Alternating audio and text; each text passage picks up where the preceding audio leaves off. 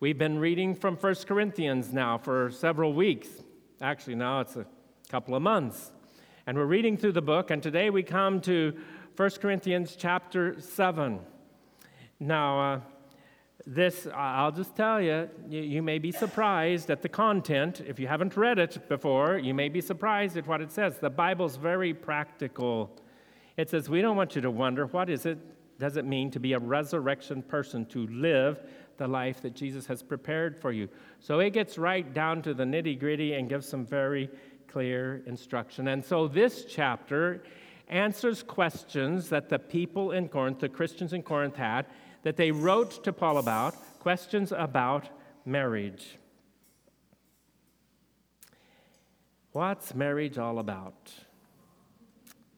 Marriage, in marriage, quit awing. So, marriage, marriage is God teaching us how to love somebody. That's what it's all about. Resurrection people live in love. we are emphasizing the fact that we're resurrection people because that's where Paul is heading in this book. We started with chapter 15 and then we've gone back to fill in in what went before because he's talking about the resurrection of Jesus and the difference it makes for us. But, uh, but uh, all of that is wrapped up in the word love, not the word desire, the word love. There's a whole chapter about it, chapter 13. We'll get to there eventually. But resurrection people live a life of love. Often we don't do that very well, even though we want to love well. Sometimes we don't do it very well, even though we think we're doing a good job. Out to be have to be changed and learn how to love instead of being the selfish people we have a tendency to be. Now, most of the time, we don't acknowledge or even recognize our selfishness, but just get married and it'll start showing up pretty fast.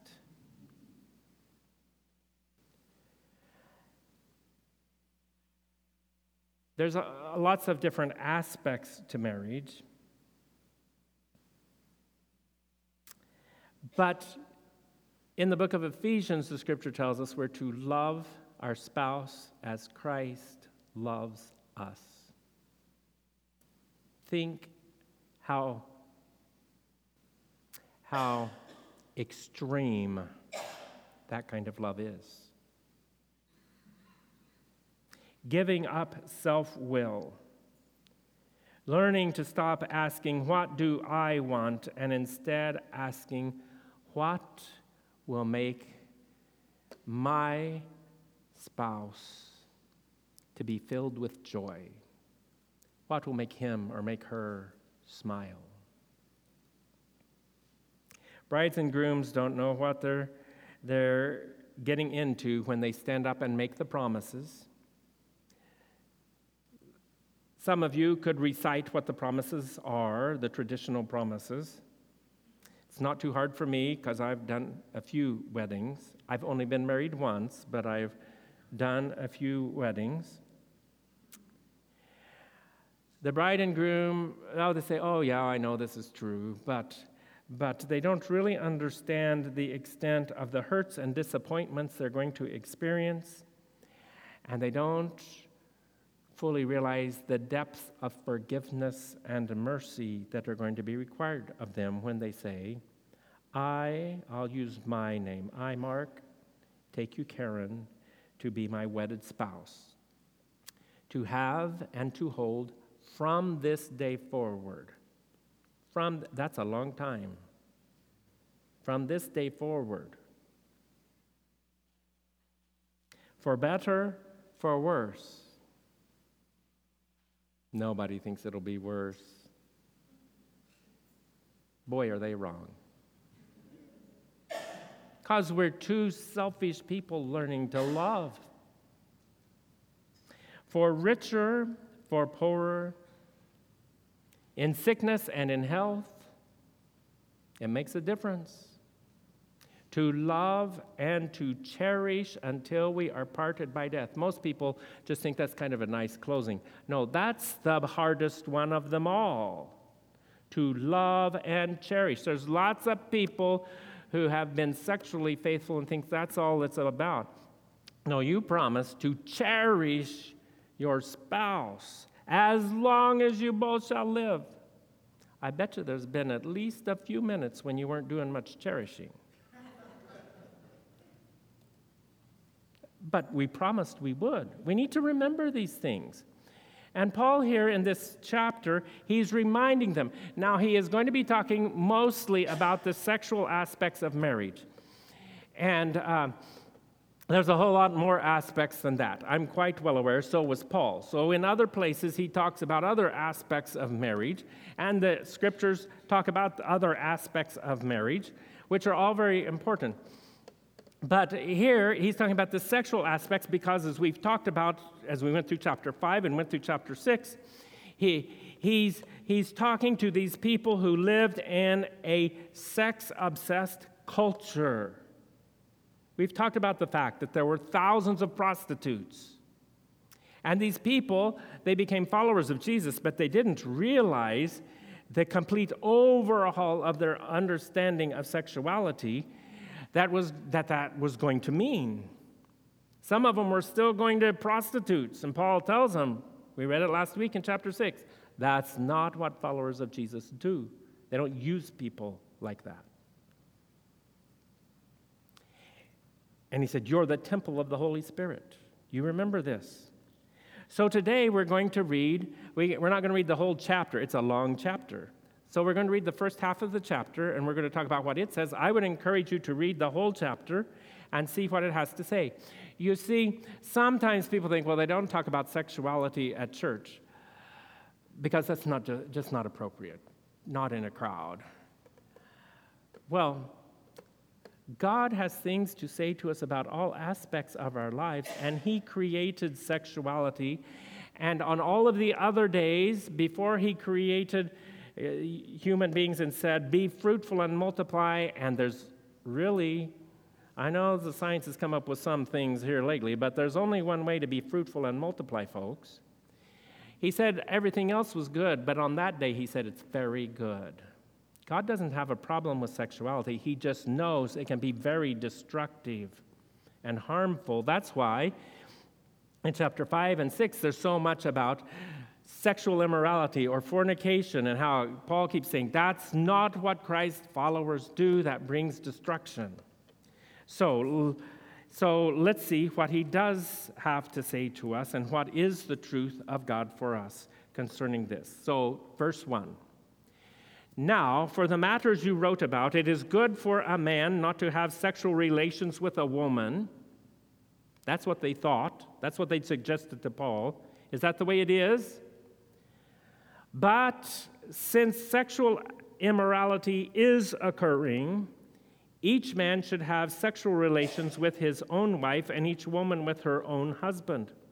The husband should fulfill his marital duty to his wife and likewise the wife to her husband. The wife does not have authority over her own body, but yields it to her husband. In the same way, the husband does not have authority over his own body, but yields it to his wife.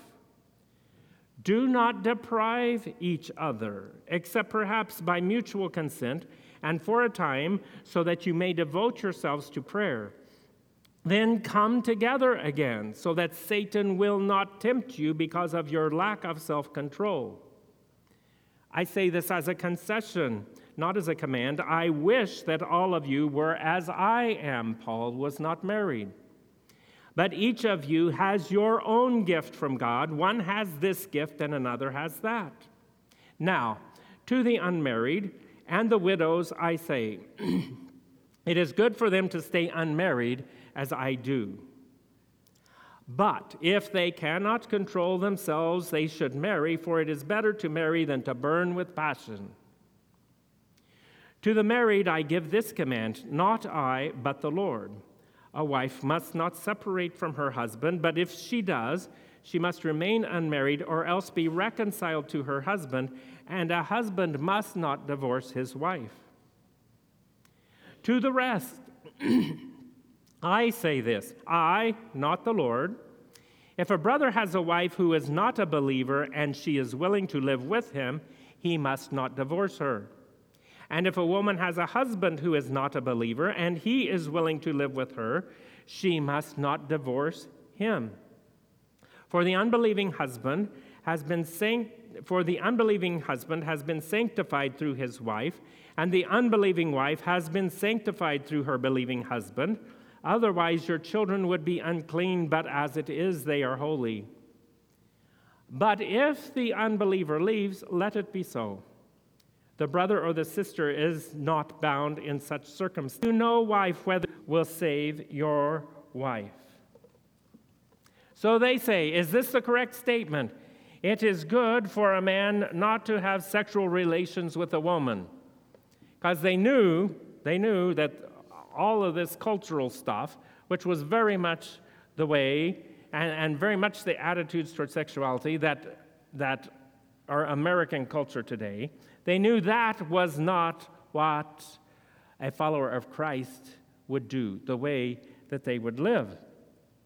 So they just decided, well, maybe celibacy is uh, the, the way we're supposed to go. And Paul says, no, that's not right. He says, good idea for those who have a gift that enables them to do that and live at peace. But he says, since sexual immorality is occurring, if you have sexual desires, what are you supposed to do with them? God is the one who gave us the desires, and He also gave us a way to satisfy those desires. And He said, Get married. That's God's plan. Get married. Each man should have sexual relations with his own wife, and each woman with her own husband. How does that work? He goes on to tell us. The husband fulfills his marital duty to his wife, and likewise the wife to her husband. Uh, you say, well, that's just kind of nitty gritty. Yeah, but that's where we live. And so Paul says, that's the plan. That's the plan. The wife does not have authority over her own body, which wouldn't have surprised those people at all, because in their culture, the husband had authority over everything. So that was not new news when Paul said the wife does not have authority over her own body but yields it to her husband. Here's the peculiar verse to all of them. In the same way, the husband does not have authority over his own body but yields it to his wife. Do not deprive each other, except perhaps by mutual consent and for a time so that you may devote yourselves to prayer then come together again so that so that satan will not tempt you because of your lack of self-control now let's be quite honest about it this is an area of life where it is difficult to have self-control it just is it's not that's not new news. It's been that way for millennia. But God had a plan, and God had a purpose.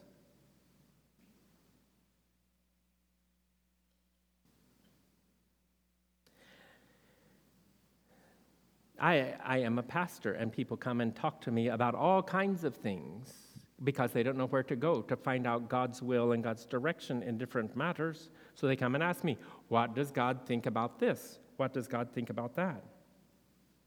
I've had people tell me, It's my body and I don't have to give it if I don't want to.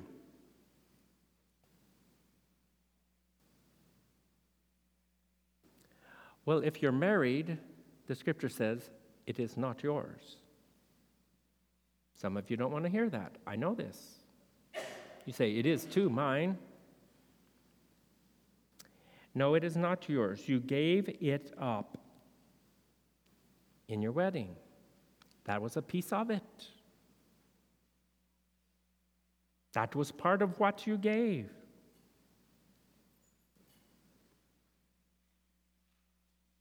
Paul tells us here, he says, abstinence pushes one or both of you toward immorality.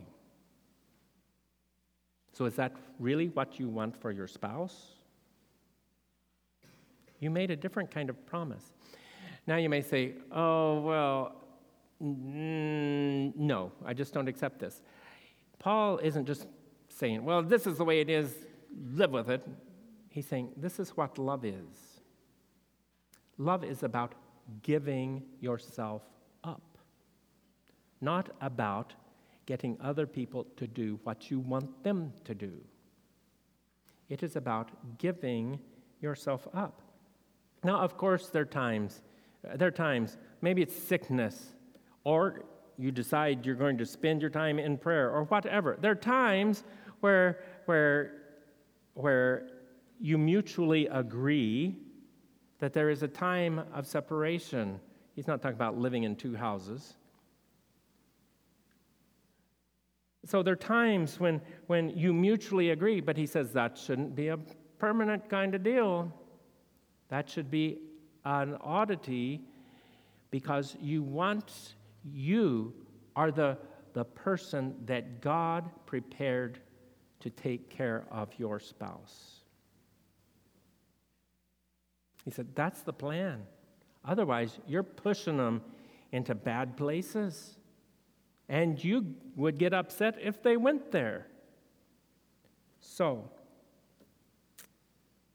so why do I why does Paul and why do I say no your body is not your own if you if you are married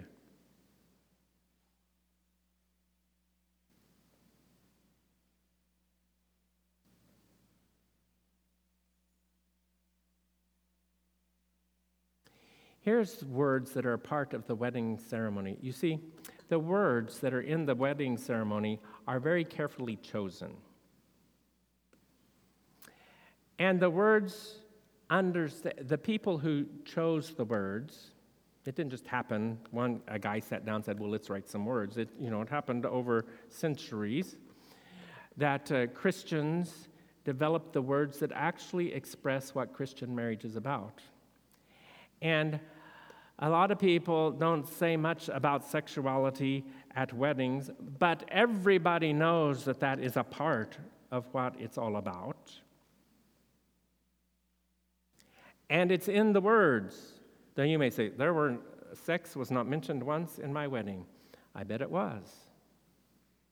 You just didn't understand that's what the words were about. So when the promise is made to have and to hold from this day forward, what did you think they were talking about?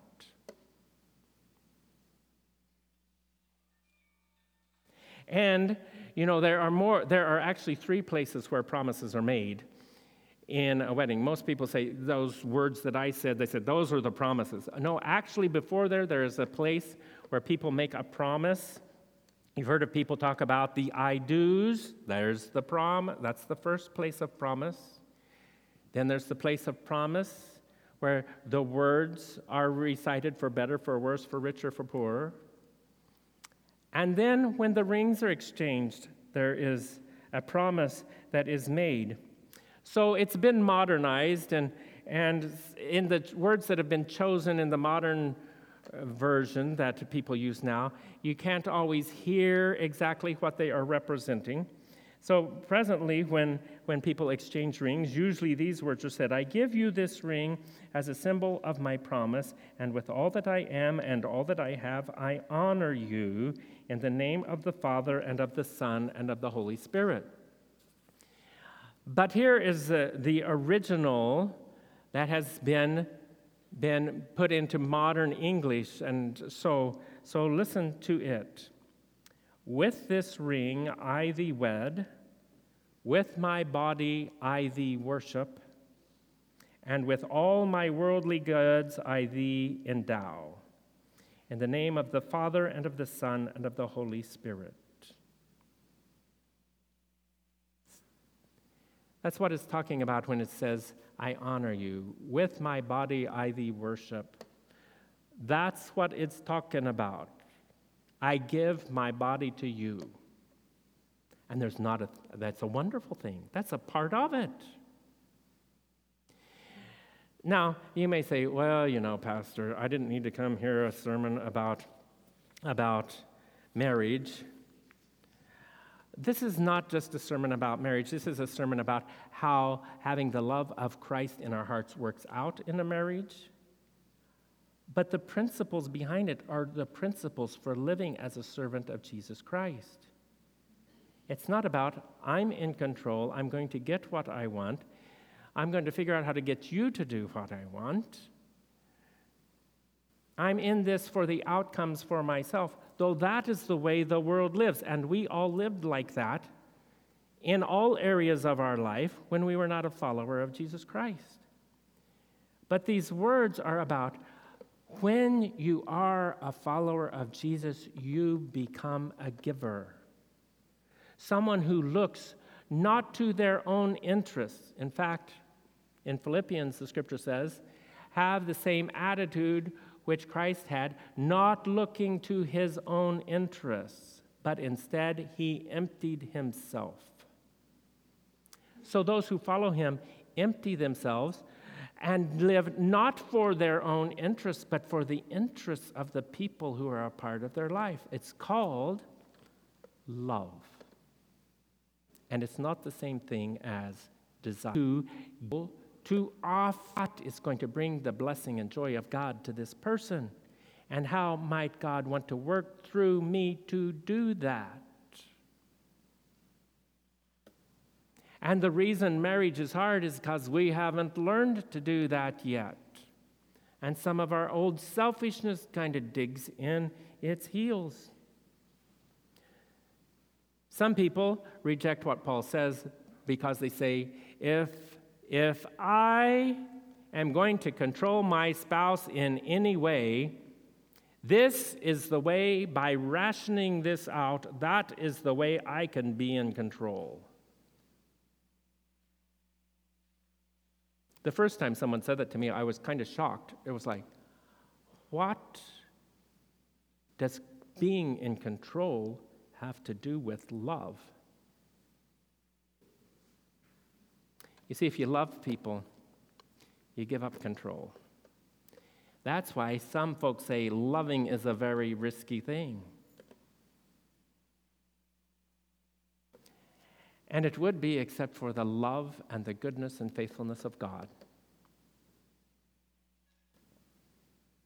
And so, so Paul is trying to help us all see. He's applying the truth of what it means to be a follower of Jesus. He's applying it right here to this aspect of marriage. But what, what's most important for all of us, regardless of our state in life, is are we living the love of Christ? That's the point. Are we living the love of Christ? And we have blind spots where we don't see the truth about ourselves. Just like Karen and I had lots of blind spots when we got married. She insisted we go to a marriage counselor, and I thought it was the biggest waste of time because we loved each other and we weren't going to need any help. Do you think I had a blind spot? yes, I did. Of course, I did. So we need God's help to transform us and make us people who love. Love always trusts. That's a line from chapter 13 in this book. When he's talking about what love is like, he says, Love always trusts, which makes you vulnerable.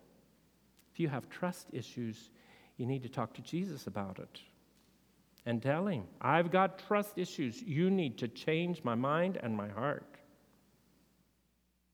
Because if you have trust issues, you cannot love.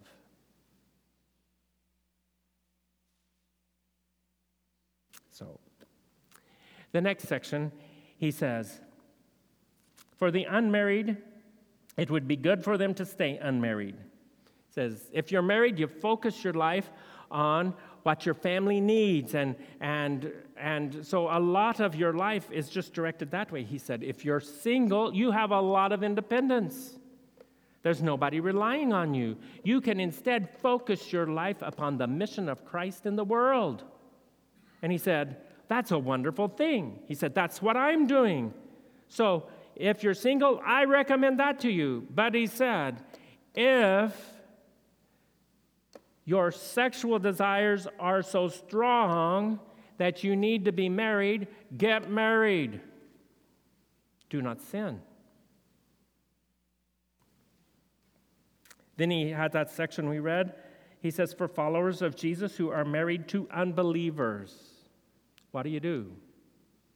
What do you do? You say, What do you do? Yes, some people become followers of Jesus and their spouse says, Well, I didn't take that on when I got married. And they walk. Some of you and I have friends who are in that kind of a situation. Said, I'm not going to put up with it. Go to church. We're used to bliss. They can't do with their spouse anymore because their spouse won't do those things that are in rebellion against God anymore. And so they walk. And so he gives the instructions there. He says, says if they walk, don't fight them, let them go, and you are free. But he says, don't pitch them either. If they're willing to stay with you, you don't know what's going to happen through your testimony and your witness to them. So, there's more there. There's a whole lot more than what we can talk about, of course. But the point is, the point is, give yourself to people in the love of Christ. We've sung all about his love. Here is love vast as an ocean. You know why we sing that one? Because it's one of my favorite songs. The worship team doesn't like it. So it's the one song they sing because I like it. I don't make them sing the rest of the songs I like. But it's the one song they sing because I like it. Because it's a beautiful picture of the vastness, the extent of God's love. And He wants that to flow through us to everybody. Now, it may be, as we've talked through what Paul has to say, there's been some issues come up for you, and you say, well, what about this and what about that? Well, of course, we can't do all that in a setting like this. So, if you have some questions, some issues, then seek godly counsel. Not ungodly counsel. There's plenty of people who'll give you ungodly counsel. This is important seek godly counsel. Say, here's my question. Help me understand this. What, what, what is the godly thing to do here in this situation? Because I, I am well aware that relationships can get really, really messy. So get godly counsel. Jesus has answers for you. And he wants you to experience his peace, his love, in your heart, in your relationships, throughout your life. And He wants you and me to bring His peace and love into our world. So let us be faithful followers of Jesus, giving His love. And we're going to sing about that right now. So the worship team is going to come. We're going to sing one more song about the love of Christ and our love for Him. Then we're going to ask for His blessing upon us, for we need His blessing to be able to live a life of love, the kind of love that He had.